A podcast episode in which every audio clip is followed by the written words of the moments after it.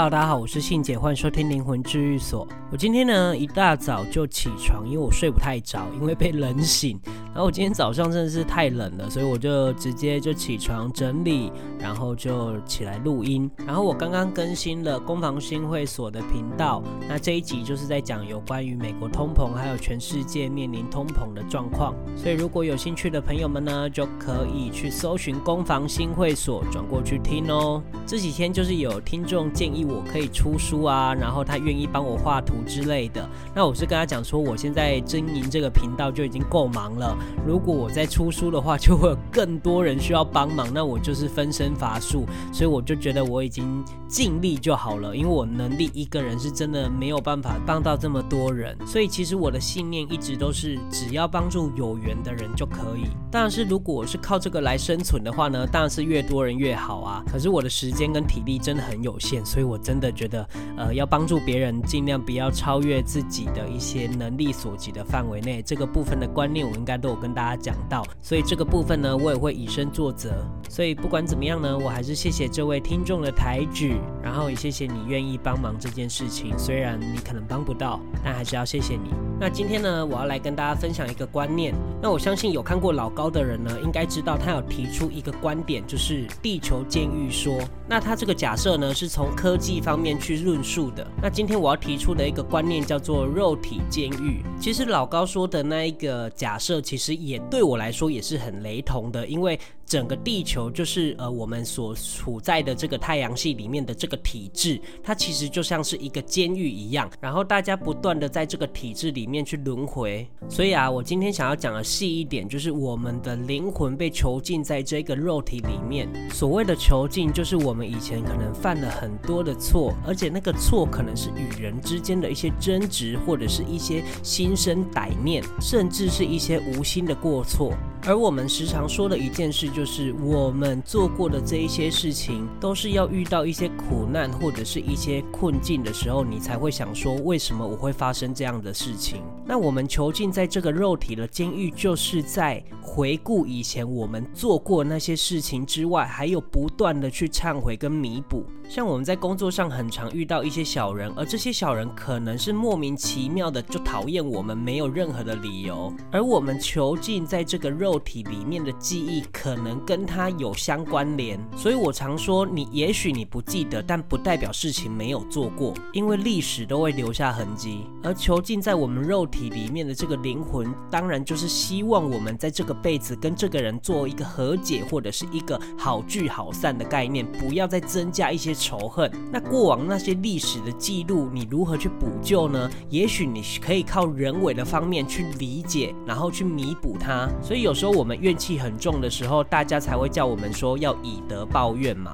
那当然，在双方记忆都没有恢复的情况下，你要做人为的方面去弥补，我觉得困难度也是一定有的。所以有时候我们才需要透过无形去寻找这一段的记忆，然后把这一段的记忆去淡化，然后人为再去努力。所以这就是我所谓的天助自助者。因为灵魂的方面，当然就是需要那些高维度的灵魂来帮我们做排解。可是其实你要明白一。件事情就是我刚刚举的这个，只是一个上班在工作场合一个很小的障碍。可是我们人生中到底有多少个辈子，曾经经历了多少个辈子，我们做了多少的错事，或者是需要多少的弥补？所以，我们人生中遇到的障碍是你无法想象的。你无法在遇到一件事情的时候，把它当做是个案去想。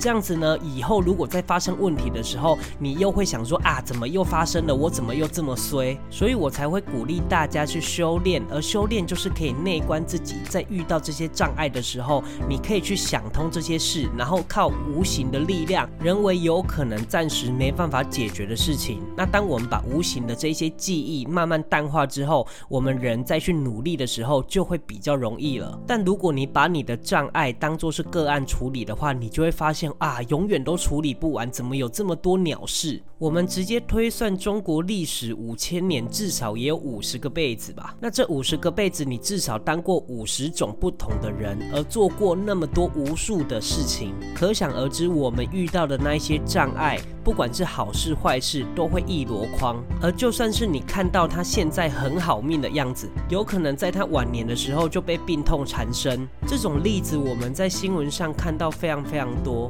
所以修炼就是灵魂的觉醒，让我们知道我们在修炼的过程当中，是是弥补这些灵魂曾经做过的这些不好的事情。那再加上我们人的思维在进步，然后长出一些智慧，让我们带着弥补的心态去结束我们人生中最后一个回合。但我要说的是，不是你修炼之后就什么事都没有了。有些关卡你必须要去遇的，你还是得去遇。但至少你的心情、你的心态就会变得更加坚定。至少理解为什么，你就会勇敢的去面对。所以我认为修行就是一种面对困难的正面回应。而害怕面对的人就会选择逃避。虽然初期在修炼的过程当中会有一些阵痛期，可是往长期来看的话，一定会发生一些好事的。而那些好事可能不只是物质上也有可能是心态上的，像是你遇到了这个困难，你可能就会迎刃而解，因为你的心态一打开，这一节困难就变得不是困难了。那我们修炼久的，把这些因因果果的污秽也都排除了，我们身上变得干净，磁场自然就会变好，人缘自然就也会变好。而且我们吸收这些修炼的观念，我们还可以去帮助别人。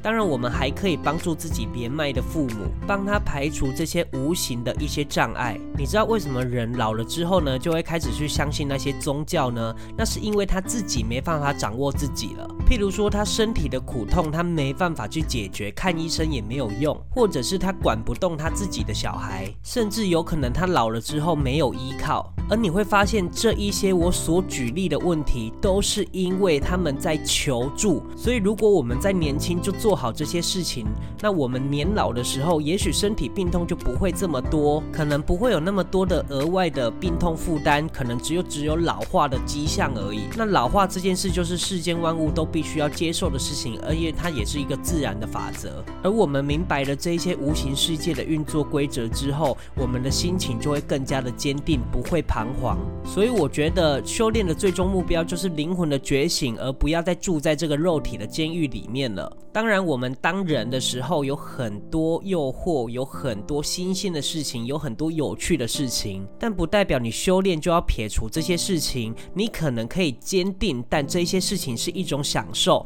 你可能不会觉得是有冲突的，因为我们人还活着，所以我们要去尽到自己人的责任，不管是放松，或者是尽孝道，或者是努力的工作，这些都是我们人应该要做的责任。所以我觉得生活跟修行，它其实都是一起的。生活上的所有事情都跟无形界息息相关，只不过你有没有去探讨、去追究而已。所以最后啊，我也希望那一些遇到一些障碍的人，你可以把这个障碍当做是一个契机，往更长远的路线去走。去想想这个危机是不是带领你灵魂觉醒的机会。其实我觉得有苦痛的人接触灵性觉醒的机会就是比较大的，因为毕竟我们不会在没有苦痛的情况下就莫名其妙说哦，我要灵性的觉醒，然后我要去修炼啊，然后去想这些无形世界的事情。我觉得这样的机会是比较小的啦。而我相信听我节目的人，大部分的人都是自己有经历过一些苦痛、一些障碍，才会来听这个节目。所以我在开头的时候才会说，我只是帮有缘人而已。